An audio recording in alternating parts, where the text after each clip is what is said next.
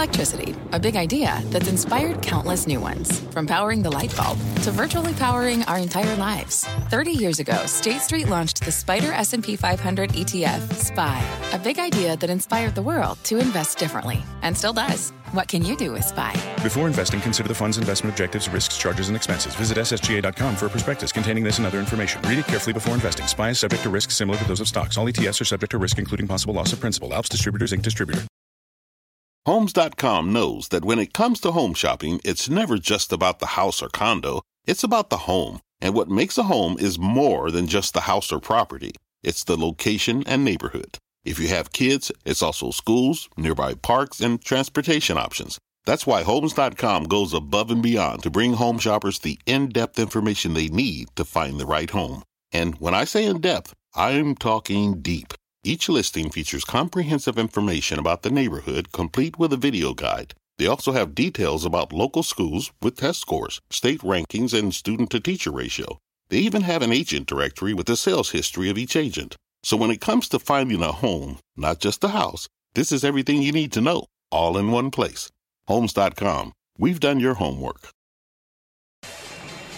My mission is simple, to make you money. I'm here to level the playing field for all investors.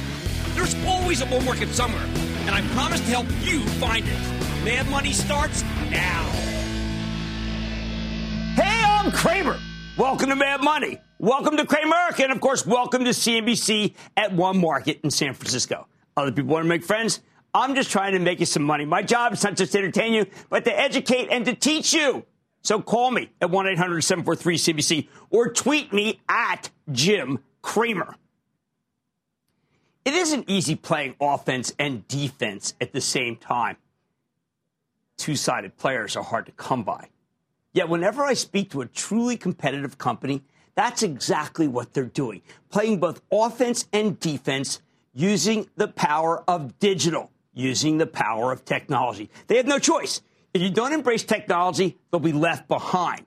That's why so much of the action in this market, including today where the Dow dipped 9 points, S&P backslid 0.0, and the Nasdaq declined 0.27%, comes down to the difference between tech-savvy companies that can connect directly to the consumer and clueless companies that are getting left in the dust because their consumers are going away. Every November, we come out here to Salesforce.com's Dreamforce conference in order to learn about this dynamic. We come out with open ears and eyes to see what companies are doing, ask questions to find out who's keeping hold of their turf, who's invading the turf of their entrenched competitors, from fossilized old world incumbents to fresh-faced startups that are way ahead of the game. We got time to see them all, but we have to if we're going to figure out what's going on with this market. So I see plenty of entrepreneurs who want to take on the titans that have long dominated their own industries, and these smaller players are using technology, like Adobe's platform, software as a service, as a kind of a force equalizer.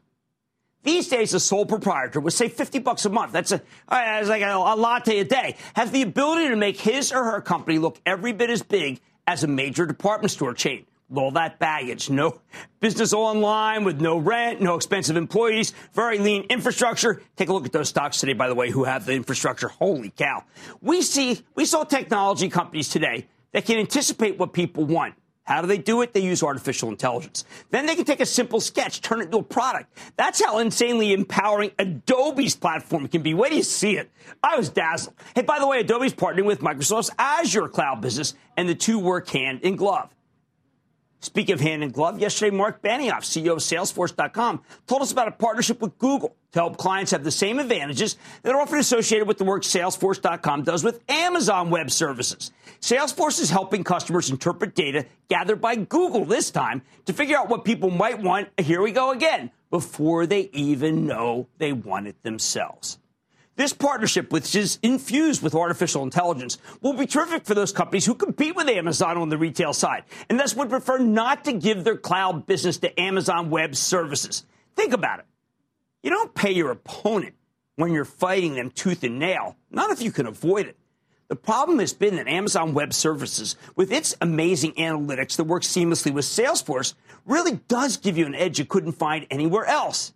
At least not until this Salesforce-Google team-up that we managed to identify and bring to you yesterday. How relevant is all this? Okay, take today's action. Just yesterday, a trade publication reported that Amazon might be moving into the furniture industry. Now, we have no idea if Amazon truly intends to go into that business, let alone what their price point or style or strategy will be. By the way, it's not that great a business, but it doesn't matter.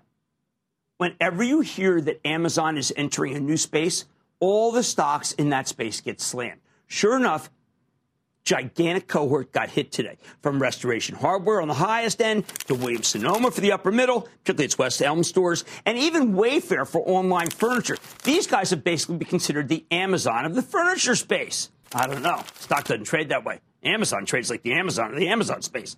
Let's say you're one of these companies and you love working with Amazon Web Services because it offers you fabulous analytics and the Salesforce Marketing Cloud, giving you a major advantage over competitors who don't know how to tell their story or contact their current customers, or more important, anticipate who might become a new customer and how to reach them. Now you hear that Amazon's moving into your industry, they're going to start selling furniture. Do you think any of these guys wants to fund their powerful new competitor by continuing to give Amazon Web Services their business? Well, not if they don't have to, given that Google started offering a similarly seamless analytics and marketing ecosystem. It's defense and it's offense. And judging by the declines of the stocks in the brick and mortar segment of this market, I'm talking about these retailers, it seems like not enough companies in that sector have a digital strategy that is strong on both sides of the field. Dinosaurs. Still, the news that really rocked Dreamforce this year actually happened south and east of here. Yesterday, David Faber, he revealed that Disney's held talks with 21st Century Fox about a merger of their entertainment assets. Now, this is a huge potential deal. Again, we don't know if it's going to happen. It's all about another sworn digital opponent that can't really be considered an upstart anymore. It's about Netflix. At one point, it seemed that the whole entertainment complex was giving away, right? They were giving away all their wares to Netflix, fueling the streaming video pioneer's worldwide growth. Some feel the media company sowed the seeds of their own demise, because Netflix has such a good command of what everyone on Earth wants to watch. And that's on Earth, because it's a lot of that's in subtitles. But we eat it up. Sometimes you don't even know it's in subtitles. I would never watch a subtitle show until Netflix. Netflix got to critical mass using other people's content, but now they rely heavily on their own proprietary content worldwide to bring in new subscribers at a blistering pace. Now the industry is trying to strike back.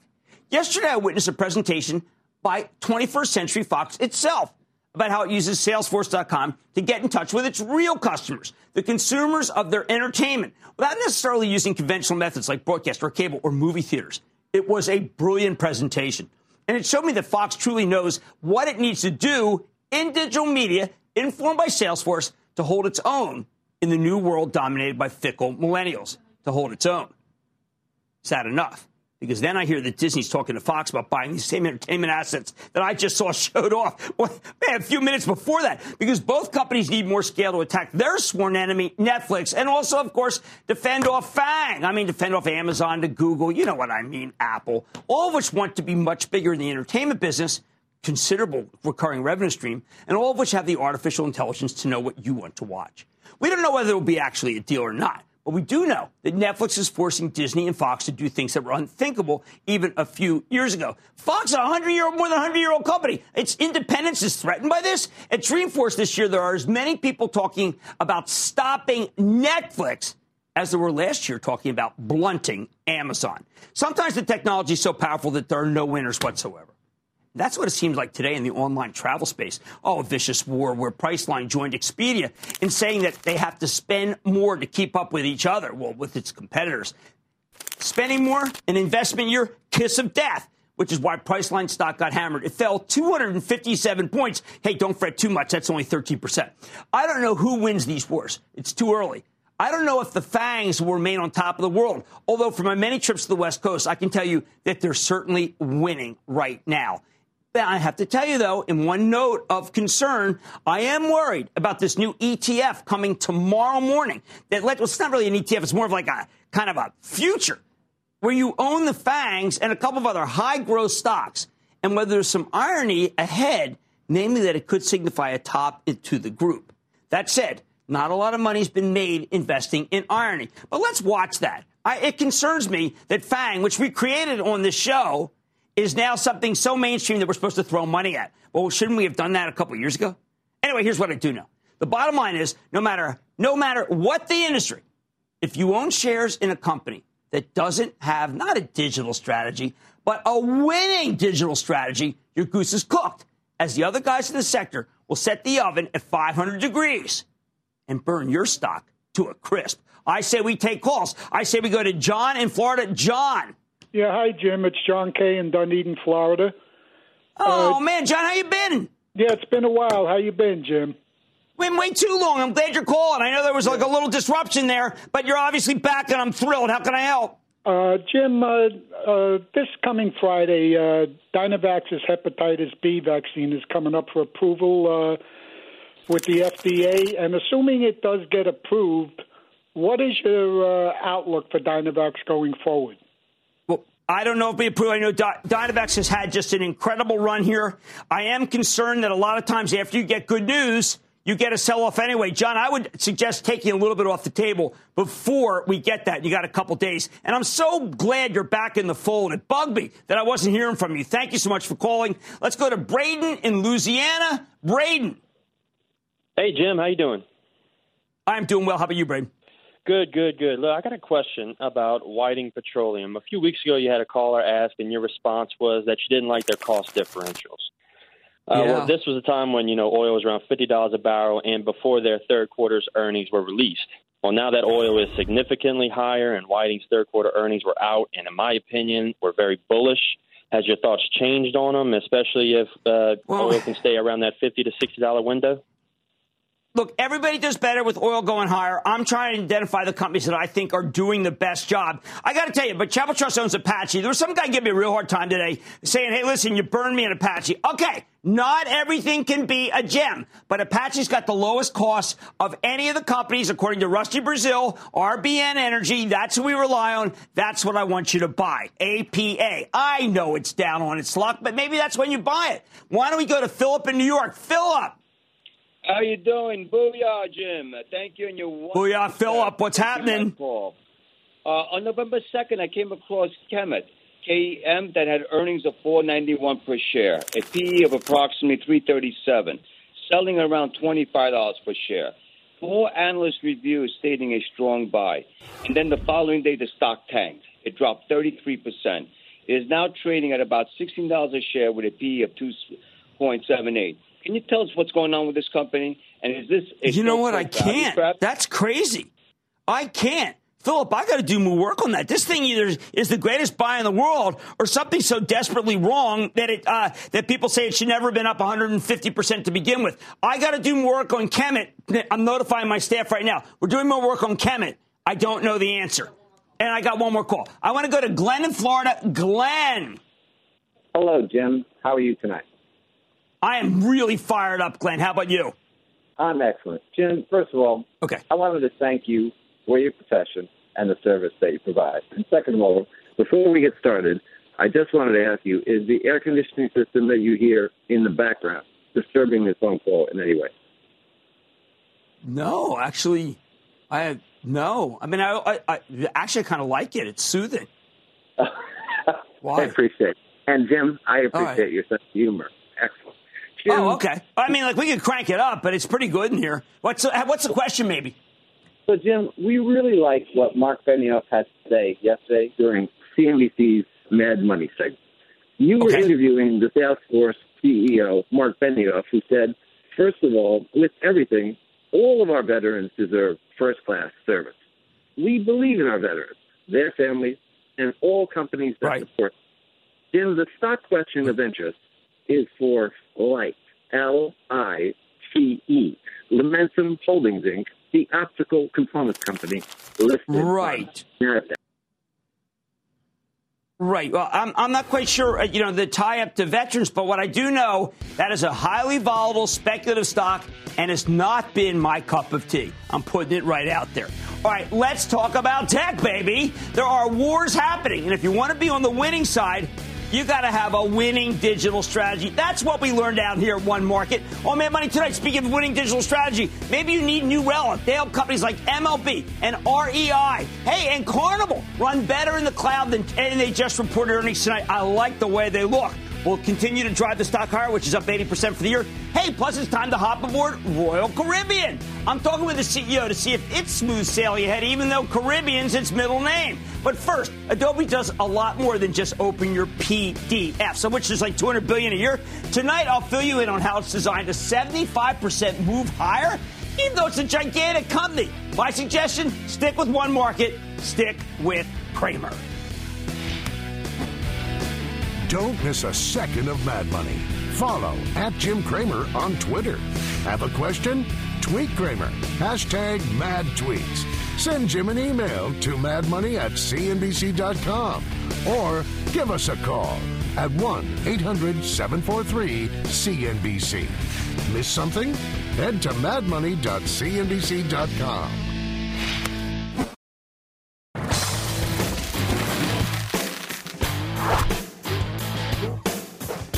When the stock of a fantastic company sells off hard after a seemingly good quarter, maybe you got to use that as a buying opportunity. Just consider the case of the stock of Adobe Systems, ADBE, the world's leading maker of digital media and marketing software that's been taking the cloud by storm for years now. If you want your business to put its best foot forward on the web, you got to go to Adobe. Their design platform is indeed second to none. That's why the stock has been so red hot. But when Adobe reported mid-September, the share got slammed. I'm not kidding. It went from 155 down to 145, even though it was a classic beat and raise quarter. That was your moment to pounce because the weakness barely lasted a month. Mid-October, Adobe issued some very strong guidance for 2018. Stock took off. It is now up 75% for the year.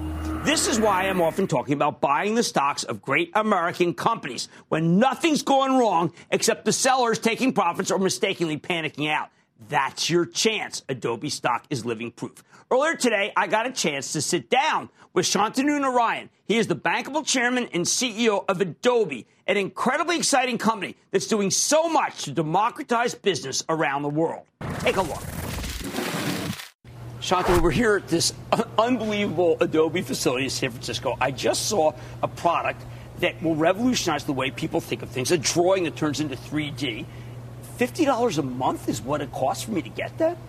Well, the Creative Cloud, as you know, Jim, is all about revolutionizing creativity for all of us. Right. And the more power we can put in the hands of everybody who has a story to tell, the better off I think the world is in terms of design and aesthetics. And it's great to welcome you here at Adobe. Thank you. I think I'm dazzled.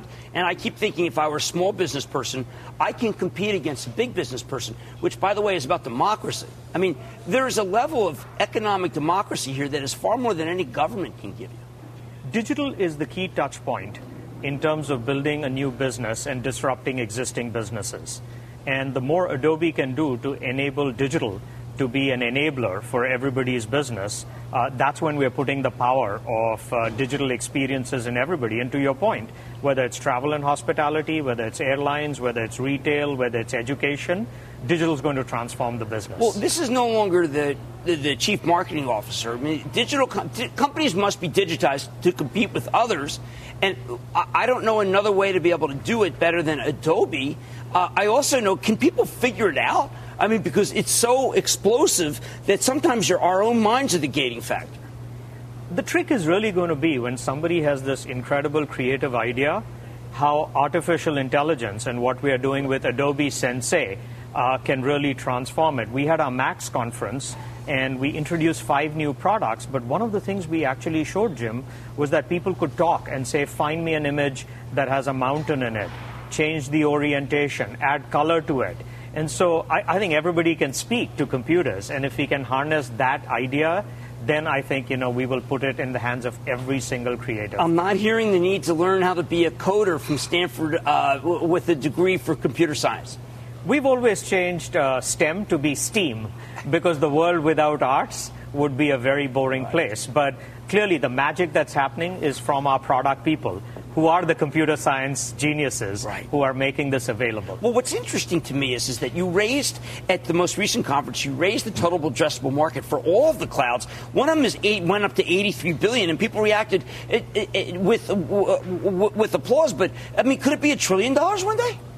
We're in rarefied atmosphere as it relates to a company that's growing our top line, growing the bottom line 30% in terms of our targets for next year, and with the operating margin that we have. You're not a small company. You're one of the largest companies on earth, and you're growing at that level. The two strategic imperatives that we have, Jim, empowering people to create and helping businesses transform, has never been more relevant. And the fact that we've combined those two opportunities, where digital is front and center, we're absolutely in a unique place, and we continue to innovate at a pace that I think is unparalleled. I've noticed throughout a theme, Microsoft Azure, combination with you, makes it so that very quickly people are on the cloud. Again, that tells me that the democracies were what? We really were early with Microsoft in saying we have a shared vision associated with, as people are moving to the cloud, how can you do everything from the infrastructure that they provide to the marketing services and creative services? We signed a partnership with them on signatures. So now our signatures are going to be embedded in Office as well as in SharePoint. And I think when two companies have a shared vision of how to put customers front and center and are executing against it, magic can happen. Well, okay, so we've got the big holiday season. I'm a retailer. I've got to be able to convey what my goods are, and I recognize that these millennials don't want to go to the store. Can I compete with bricks and mortar just with this? Well, we have, as you know, the Adobe Digital Index report. We just announced some really interesting statistics yesterday. We think it'll be the first $100 billion online digital season ever. We announced that mobile will actually cross the PC in terms of where all of these transactions are happening. And we actually gave a glimpse of some of the key things that are top of mind for all consumers. So if we can democratize that information, right, then somebody who's producing great goods always has an opportunity. Well, a person who's in the home with ideas for a pillow, with ideas for a blanket, with ideas for a convenience, they can create it by just doing a sketch, put it online, and then they may look like they're the largest department store in the world.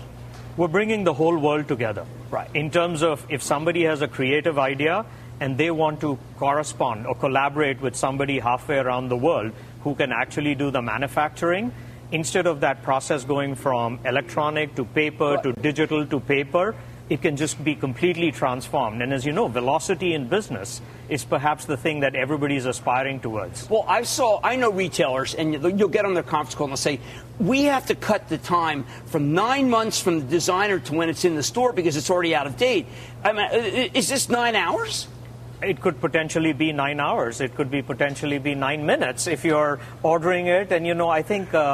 Again, as we spoke to, democratizing the whole aspect of what is creativity for me and putting that in the hands of people and then helping those businesses transform. What is happening on the business side is when you're McDonald's, you're moving all of the screens to now be digital, so you can order online and with a mobile device. If you're MasterCard, you're completely transforming how you look at all the information that you've got. And making that power and harnessing that power with Adobe Sensei and the data that we possess, I think it's going to be a unique advantage for us. How does Adobe help underprivileged, say, in tough school districts where they otherwise would be left behind? Well, John and Chuck, who co-founded the company, John Warnock and Chuck Geschke, they decided to give back, Jim, well before it became, sort of popular. And we have been giving away 1% of net profits to underprivileged kids.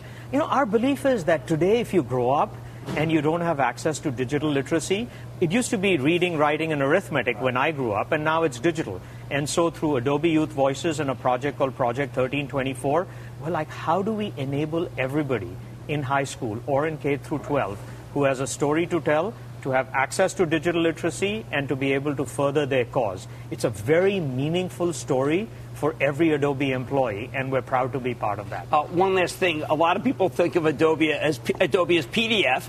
Remarkably, 200 billion PDFs, and they are being used in digital now. PDF has become the lingua franca for all documentation in the world. And, you know, the old Tower of Babel that existed, PDF has solved that problem. We have great technology with PDF. Electronic signatures allows you to automate business processes. And when you have a technology that's deep, for decades, it continues to make great progress. Well, I got to tell you, Shantanu, you've revolutionized the world, okay? And you've also made it so poor can be equal to rich, which is an amazing thing that governments have tried for years and failed. but Adobe succeeds. That's Shantanu Narayen. He's the president and CEO of Adobe, ADBE, a stock that is absolutely one of my favorites. Stay with Cramer.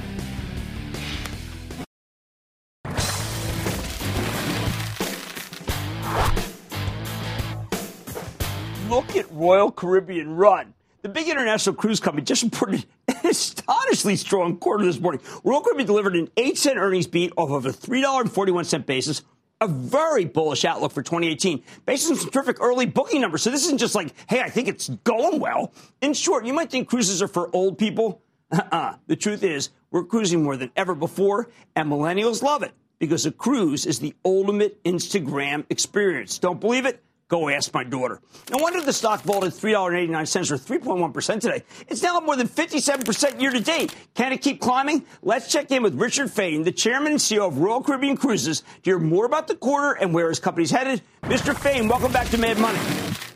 Hi, Jim. Thank you for having me.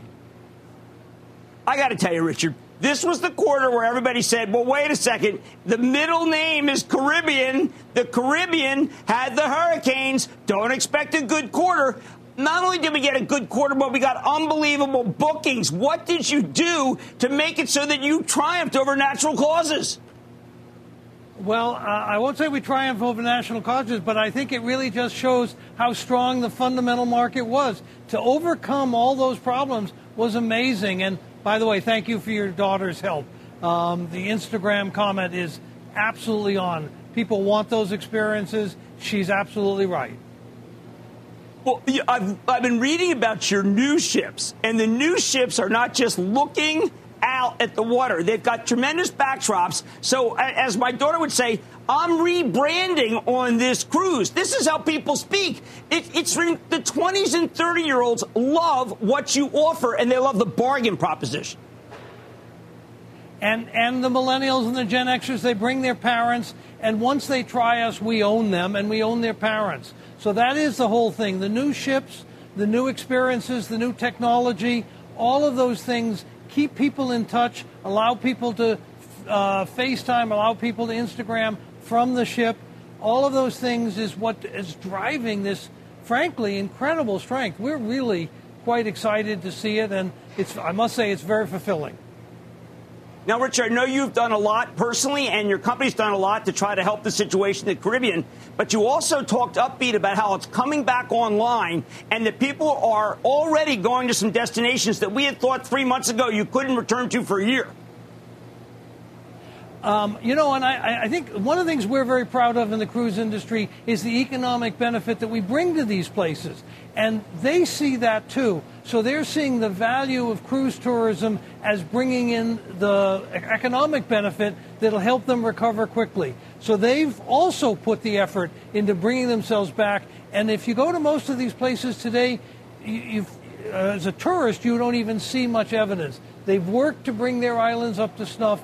And I'm really convinced that in the future, they will actually look back and say, we're better than ever. I think this, looking for a silver liner, I think you'll be surprised at how quickly they'll recover and how much it'll be even better than it was before. All right, well, I don't want to dwell on the Caribbean because the Chinese numbers show me that the party, the ruling people in that country, clearly are encouraging cruises over a lot of other forms of vacation. These numbers demonstrate that, and you're putting more ships over there. Well, and for cruising to be mentioned as a significant driver of their 5-year plan, that was a big boon to our industry. And yes, this year we've had some bumps in the road over there, political issues, but we're convinced China is a big part of our future. We're investing heavily in it. We think that investment is worthwhile. We think we are the cat's meow in China. And as you say, the government is supporting it. So we're there for the long term. We're very bullish on China. Now, we're out here visiting San Francisco. I know, I'm not sure you can see them, but we're at Dreamforce. It's clear the companies that are in every single industry are relying more and more technology. How much more technology is there on a ship and at your company than there was 5 years ago? There's no comparison. And technology, probably if you and I had talked a year ago, we did talk a year ago, but if we talked about this subject, I would have said people are wanting it. They really want to see the technology, and that'll be a differentiator. I think we're beyond that. People simply expect it. It's a price of entry, and you have to have the technology, and we're investing huge sums in it. And I'm here in New York because we're having a big reveal of some of the new technology, both on the digital side, on everything else. And it's everything that we do. It's the passengers, it's the crew, it's the travel agents, it's everything, it's safety and environment. All of those things are now so driven by technology that we just have had to invest heavily in it. We've been doing it for a few years, which gives us a little bit of a leg up, and we're going to continue to do it because it's now an existential requirement of our business, as frankly any business. Yeah, we're finding in one market that if you're not digitized and the other guy is, you'll lose the customers. How about onboard spending? How is that holding up? So onboard spending is holding up, and somewhat ironic because people really want the overall experience, but retail is still a factor, but so are all the other things, the dining, the internet, and all those kinds of things. So onboard spending continues to boom for us. Part of it is because we make it more accessible. Coming back to your point, Jim, the technology makes it easier for people to do these things, and people expect it to be easy, and they go where it is easy. So we are continuing to push on that, and for us it's been very successful. I'm very proud of the team that's been working on that and putting it together. Now, one last question. When you look at the bookings, I'm trying to explain to people, you actually have a real good forecast. It's not like a company that just says, you know what, I'm feeling good about it. I'm talking about another company just said, well, you know what, next quarter's going to be great, and they turn out to be wrong. You have hard dollars that indicate how you're doing right now, right? So one of the things that we've been very proud of is our revenue management system. And we book forward at any point in time. We're pretty much booked out for half of the following 12 months. So we get a very good indicator of what people are doing. Not we think they're going to do this. People are buying today. And if there's a small glitch now, we know how that'll impact us 3, 6, 9 months into the future. So our forecasts have been remarkably accurate. And in looking at 2018, we were ahead of this year, which was, frankly, an amazing year, both in terms of the volume of bookings and the price that we're getting on those bookings. So, yeah, we're I'm feeling pretty good right now. And just to be sure, I know that Expedia stock has been down, Priceline stock's been down. That does not in any way correlate with Royal Caribbean, other than maybe it even says that they have to invest more because there's so much demand. No, I think those are just two independent phenomenon. We look at our bookings, and we get every single day we get so many new bookings and people calling, and we can look and we can say, wait a minute, how many of those calls actually converted? And so we can get a very amazingly strong sense of the market, and travel agents give us a very good pulse on the market. So we get all of that information, and all of that gives us pretty good indicators of the future. Well, Rich, I want to congratulate you. I know a lot of people were trying to bet against the cruise industry. Again, just a terrible mistake. They don't understand the secular growth. They don't understand the customers. Maybe they need kids like I've got to be able to do it. Richard Fain, Chairman and CEO of Royal Caribbean. What a quarter. Great work, sir. Thanks, Jim. Good to be back.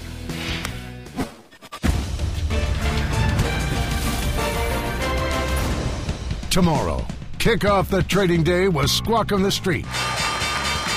Live from Post 9 at the NYSE. You know it has. It has. This has been the... sat here and talked about it. The cord cutting. What's going on every month. Surprise. The number of people who are disconnecting. It's called faux surprise. It all starts at 9 a.m. Eastern.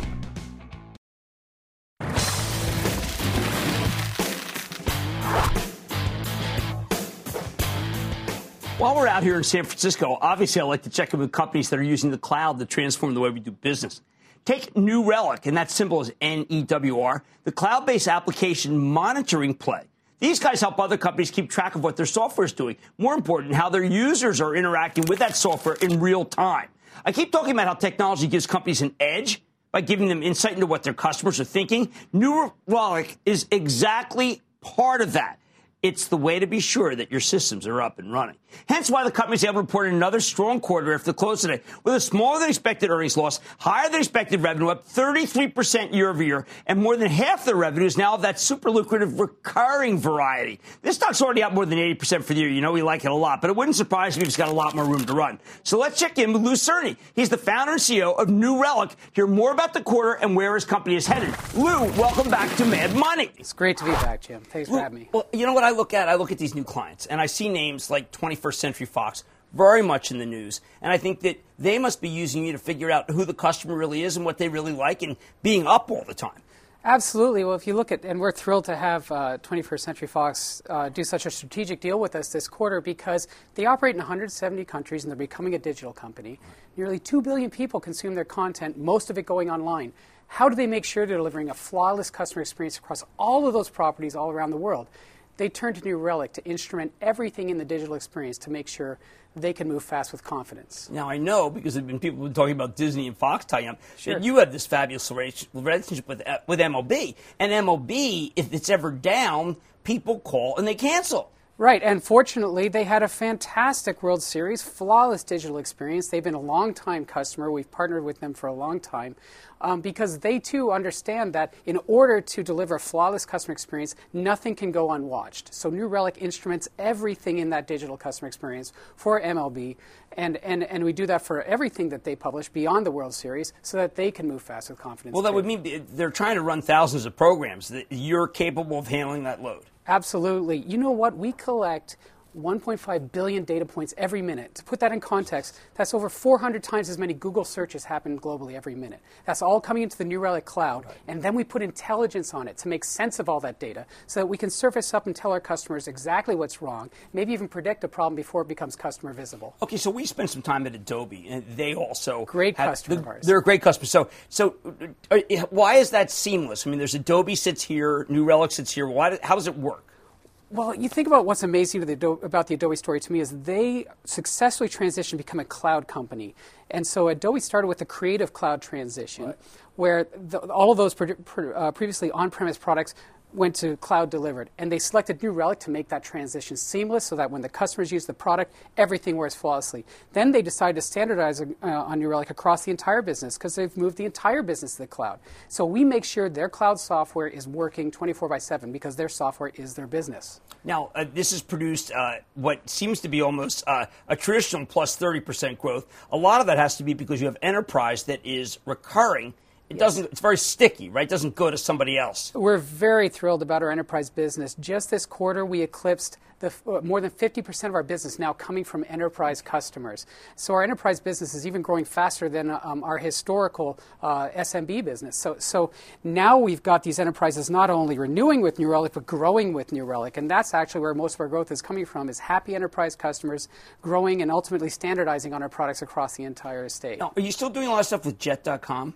Oh, we are, yes. Because the numbers that we're getting from Jet.com are extraordinary. People aren't talking about it enough because Walmart is, quite frankly, looking at it as a holistic system, as I would, too, if I was talking with Bill. But, I mean, can you handle that load? I mean, that load is nanosecond order, because the number of people signing up for it is really extraordinary. It is. And just imagine if anyone – these are very complex environments. Like, you know, when you do something that looks simple, like, say, buy that item on Jet.com, you wouldn't believe how much software has to work perfectly for all that to happen. And we monitor everything, and so if anything is imperfect, we tell them in real time what's wrong so that they can fix it and deliver that great customer experience. Okay, so they don't hire you. It goes down. They have to issue something which says that they're go down. Isn't that your greatest calling card? Well, you know, the most visible example of that was when healthcare.gov went down 4 years ago. Right. They were flying blind.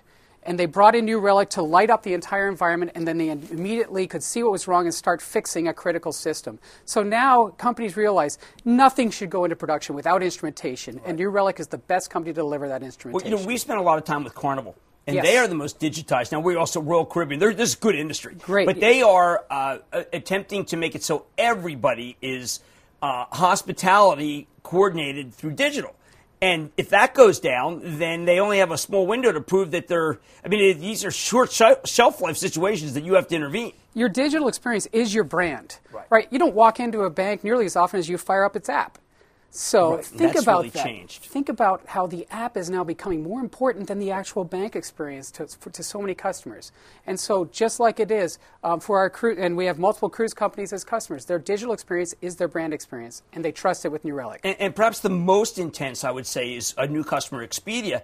Now, the Expedia on the comp school said, listen, we have to spend. We have to be better. Mm-hmm. I presume that one of the things they have to spend on be better is downtime, because it's just critical that we can go to another company that does what Expedia does, and you pick them up this quarter. Oh, if the site is down, it's not only that you might lose for that one transaction, the customer may never go back. Right? So that's why you need to earn and maintain that customer's trust every day, every transaction. The only way you can do that is measuring everything. That's not easy to do. We do that better than anybody else, and that's why our customers select our platform and go all in. Well, that's why your stock's up 80%, and I suspect it's going to be up much more. The strongest percent gain of any of the companies we came out here to look at. Congratulations to Lew Cirne. Lew, I got to tell you, this may be the best of the ones we've been talking to each other. Wow, you know, we're just excited about the journey. We got a lot of work in front of us. Excellent. That's Lew Cirne, founder and CEO of New Relic, with another blowout quarter, deserving to be up 80%. Stay with us.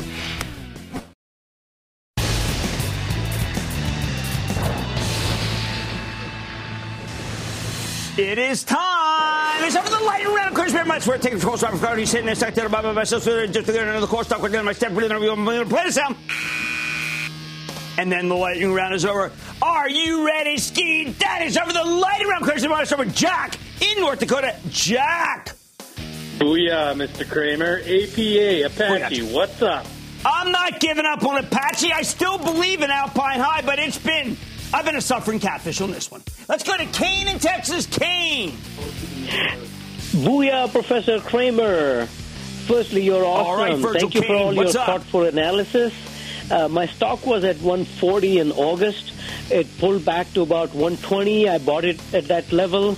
Now it's pulled down into the 105 to 109 range, which is the same level it was in November and December. Should I sell, hold, or buy some more of INCY? No, let Insight run. I mean, look, it's been a discouraging one, but look, a lot of these have. Celgene's been discouraging. Don't give up the ship. How about Bob in Arizona? Bob! Hey, how you doing, Mr. Cramer? I own Prudential Financial. Bob, I'm having the time of my life out here. What's up? I got Prudential Financial. Prudential's fantastic. Prudential is fantastic. It's always been incredibly well run. I just wish they'd come on my show. We're in one market. That doesn't work. Let's go to Virgil in Georgia. Virgil. Hey, how you doing, Jim? I know we got Virgil and Kane tonight. Man, I'm feeling like it's the band. How can I help? I was wanting to see what you thought about ON Semiconductors. I like ON Semi. It's part of the Internet of Things group that I like so much. Nothing there other than net. And that, ladies and gentlemen, is the conclusion of the Lightning Round. The Lightning Round is sponsored by TD Ameritrade.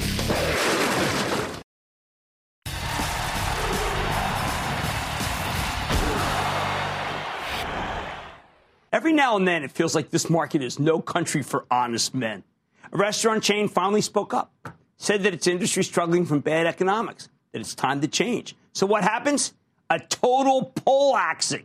Last night, one of the great restaurant growth stories, Red Robin Gourmet, admitted what we all suspected. You can't just keep putting up terrific burger joints or any other restaurant anymore and expect that the customers will keep coming. It's no longer a surefire recipe for growth. So they intend to stop the expansion until they figure out what to do, specifically how to keep costs down, get more traffic. So an operator comes out and says what we all think, that there are too many restaurants out there. And the result, the company loses almost 29% of its value for speaking the truth. And we wonder where there's so much cannibalization. You can only please Wall Street if you keep growing your store base, even though that strategy isn't working anymore. Yep, a statement about not putting up more stores. This decision will give us needed time to test new approaches to inform future growth, is booed by analysts and professional money managers alike. Wall Street's unwilling to back any company that seems to be having an existential crisis, despite the fact in reality, the whole industry's having an existential crisis with the possible exception of McDonald's and restaurant brands, the owner of Burger King. Red Robin taught everyone a lesson. Keep putting up the stores or else. Unfortunately, that's the wrong lesson. Now, Red Robin did throw the kitchen sink at you. It told you that rising food costs are an issue, but not as much as the unprecedented rate of minimum wage growth. Most important, management questioned an overall trend that I think is unstoppable. The desire to get takeout or delivery rather than sticking around at the restaurant for a drink, which is where a lot of the money is actually made. It's always bugged me that no restaurant chain ever seems willing to recognize what I see at my own Mexican tavern, Bar San Miguel, every night. Takeout really does crimp your profitability. Consider these numbers. Red Robin says that it saw a 2.5% decline in dine-in, but a 40% increase in off-premise. Sure, it's easy to spin the 40% number in a positive direction, but these figures can end up being truly dreadful if the takeout trend continues. That's because you have a terrible combination of rising rents, rising labor costs, rising food costs, and too much competition. In this environment, you need the magic elixir of alcohol sales to beat the numbers. But that part of the business is getting killed by takeout, and no restaurant is ever willing to come out and say, look, we make a fortune on mixed drinks and beer, but we don't make much money from food. So we're in big trouble if this trend doesn't stop soon. Instead, they use terms like category volatility, which is how Red Robin chooses to frame the issue. And, of course, here's what it all comes down to. Millennials haven't figured it out. They know restaurant drinks are overpriced. As my father always used to say, that's how they get you. Millennials love the burgers, but the burgers can travel. So they can buy a six at the grocery store, grab a Red Robin on the way home or have it delivered, and sit there watching Netflix or playing Grand Theft Auto, generally having a grand old inexpensive time. I got to tell you, this is a nightmare for any restaurateur, and I think it's only the first quarter of this dreaded transformation. Stick with Cramer.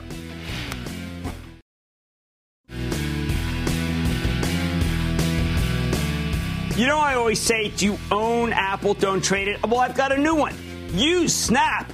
Don't own it. Holy cow, was that quarter bad? It could be the new benchmark of bad. Move over, Blue Apron. I like to say there's always a bull market somewhere. I promise I'll try to find it just for you. Right here on Mad Money, I'm Jim Cramer, and I'll see you tomorrow. Take your business further with the smart and flexible American Express Business Gold Card. It offers flexible spending capacity that adapts to your business. You can also earn up to $395 in annual statement credits on eligible purchases at select business merchants. That's the powerful backing of American Express. Terms apply. Learn more at americanexpress.com/businessgoldcard.